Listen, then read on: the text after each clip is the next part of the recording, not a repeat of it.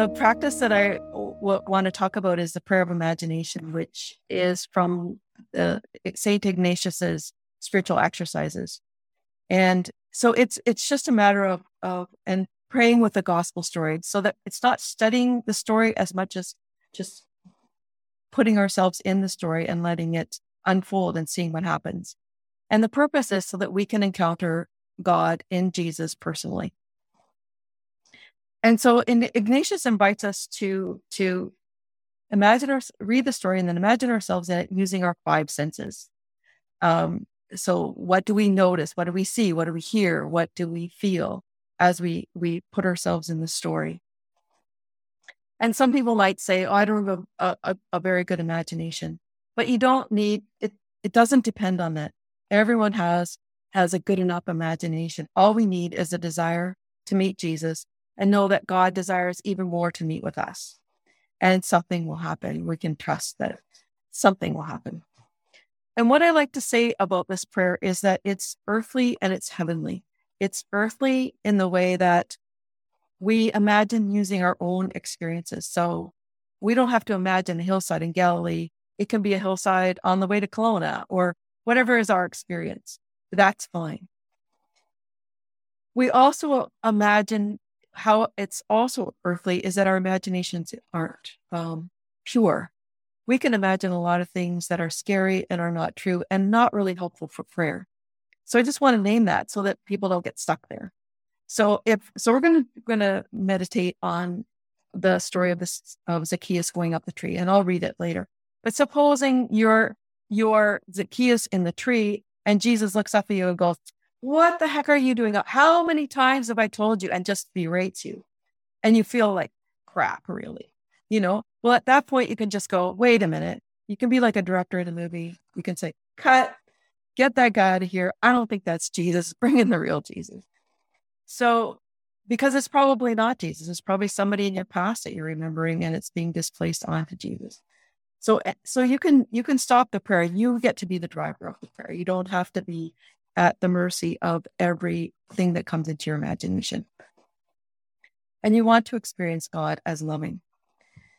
So that's how it's earthly. And how it's heavenly is that the Holy Spirit is at work and bringing things to your imagination that you might not even be aware of. And so the story unfolds, your story unfolds in, in the way it needs to. So you're up in the tree, for example, and then Jesus says, says, this happened to me once. He says, Oh, Esther, come down. And I'm like, Are you kidding me? I'm not going down. Those people are mean. And then the story unfolds for me in that way and um, and that's okay. It doesn't have to happen exactly the way it ha- happens in Scripture. And then something happens there, and something happens there. How God came to me in that moment, I still remember as profound in my life and touching. So sometimes we meet God in a way that we we know we didn't make it up. And it's real and it's a real experience. It becomes our gospel story. So even though it's in our imagination and you can't touch it, it's still a real experience we get to have for the rest of our lives. And that's why why I love this prayer. And so it's about encounter and encountering and being with God. One of my mentors says, get up close and personal. Another director I had said, don't leave your prayer without meeting Jesus. So I encourage people to do that. And then when the prayer is is over, then you just end it however feels good for you. And then you might want to jot down a few notes about it, what's important, share it with a spiritual director or a friend. So, what I'm going to do is lead you through the prayer as if you're following the story of Zacchaeus. And then I'm going to give you moments to pause. I'm not going to pause. You can hit the pause button whenever you need, because I can't gauge how long you're going to need to just think about a question. I always need longer though. Whoever leads me through, they never give me enough time. So I'm never, you know, so just take the time I need. So I'll lead you through as if you're Zacchaeus uh, in the story. You're yourself. You don't have to think about what Zacchaeus is thinking. You just think about what you're thinking. And and then you just you can listen through and then hear how that went and then go back and do it a different way. It's like kind of a choose your own adventure. So that's how it's going to go. So I'll just read us through. So I will say something to clarify. So it's Yeah. us up. It's us up in the tree. We're not trying to think of what Zacchaeus might have said or felt. It's it's Okay. Rod, it's Rod in the tree or Esther in the tree. Great. Yes. You get to be yourself in the story. Yeah. And what do, what do we feel like? What do we hear? Yeah. And Yeah. what do we experience? When, Yeah. So as you're listening to this, you know, if you get a point where you, you, know, I say, you know, and then you do X, and you're going like, I would never do X. Pay attention to that. That's your story. That's where you need to go with Jesus. Um, and and you can and like I say, it doesn't have to follow along exactly. So I'll just begin with a prayer, and then and then I'll read the scripture, which is from Luke, uh, Luke 19. God, thank you so much that you you came to us in Jesus and then we get to meet you in Jesus in a gospel story and in this story.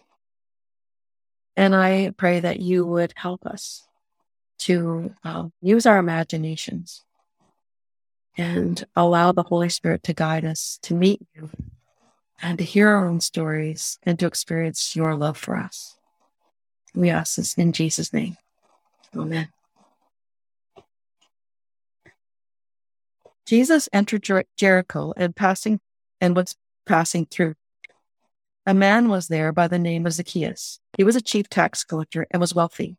He wanted to see who Jesus was, but because he was short, he could not see over the crowd. So he ran ahead and climbed a sycamore fig tree to see him, since Jesus was coming that way. When Jesus reached the spot, he looked up and said to him, Zacchaeus, come down immediately. I must stay at your house today. So he came down at once and welcomed him gladly.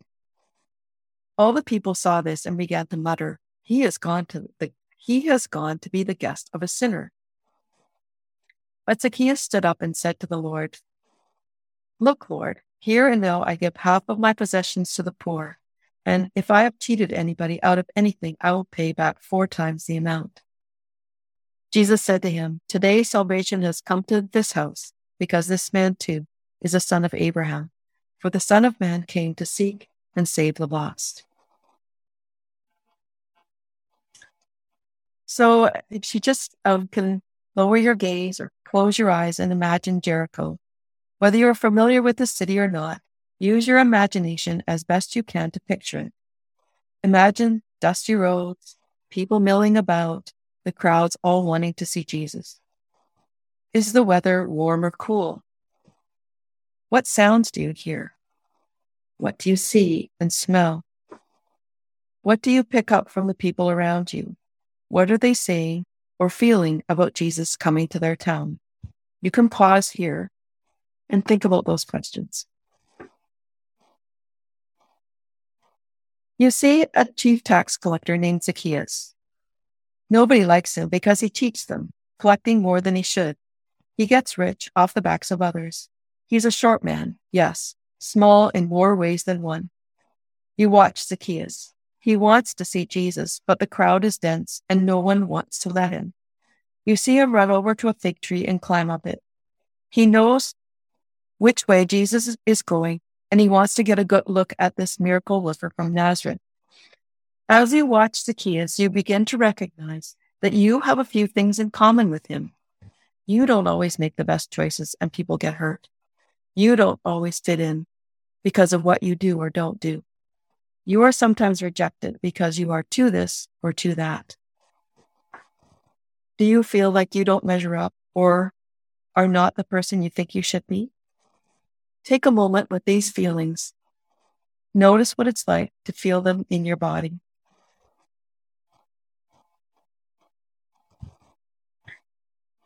You may notice another feeling emerging.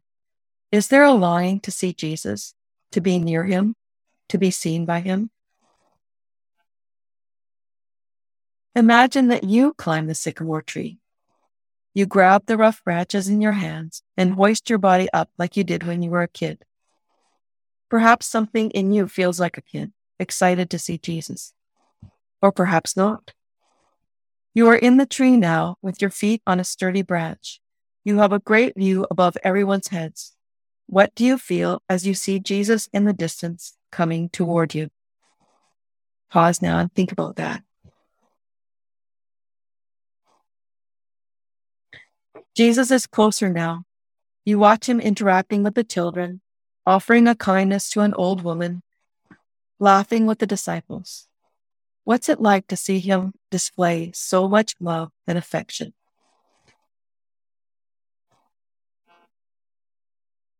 Now Jesus is really close, so close you can see the top of his head. You stop breathing for a moment and try to be still, but the, your foot breaks a twig on the branch, and suddenly Jesus looks up at you. Jesus looks up and sees you. He has a warm smile, and his eyes tell you he knows you. There's a sadness in those eyes. He also knows where you're hurting. He calls you by name. Rod, come down from there. I'm tired and hungry. Take me to your house, will you? I would, it would mean so much to me if you would. Well, you can't believe your ears. Jesus wants to go to your house. What goes on in you as you climb down the tree and meet Jesus face to face?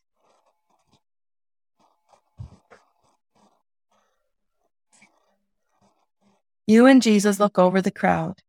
There are others who would give their eye teeth to have the privilege of Jesus coming to their house. Others who know their Bible better, who help out at the synagogue more, who are always doing nice things for others.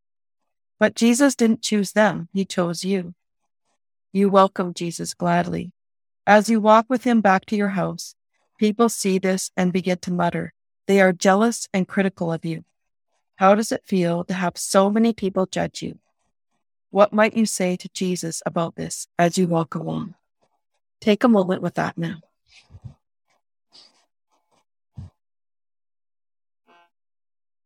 How does it feel that Jesus doesn't judge you? He shows you compassion. Perhaps he puts an arm around your shoulder. Perhaps you can't help it and begin to weep, and Jesus pulls you close. What does he whisper in your ear?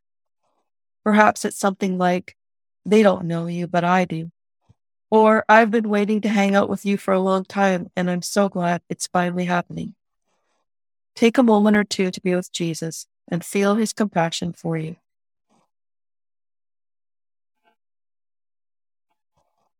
In the gospel story, Zacchaeus makes a confession and a big promise to pay everyone back four times the amount he cheated them out of.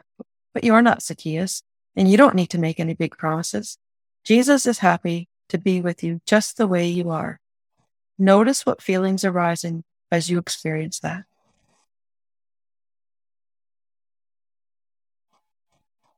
At the end of the meal, in the presence of many people, Jesus makes a big announcement about who Zacchaeus is, that he is a son of Abraham. In other words, he belongs to God's family.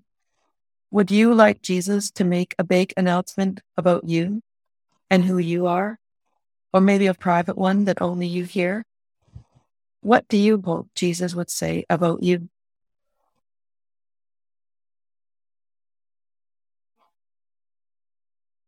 And now you can end your time together with Jesus, giving thanks for this time. And I can pray. Thank you, Lord, for this opportunity to meet with Jesus.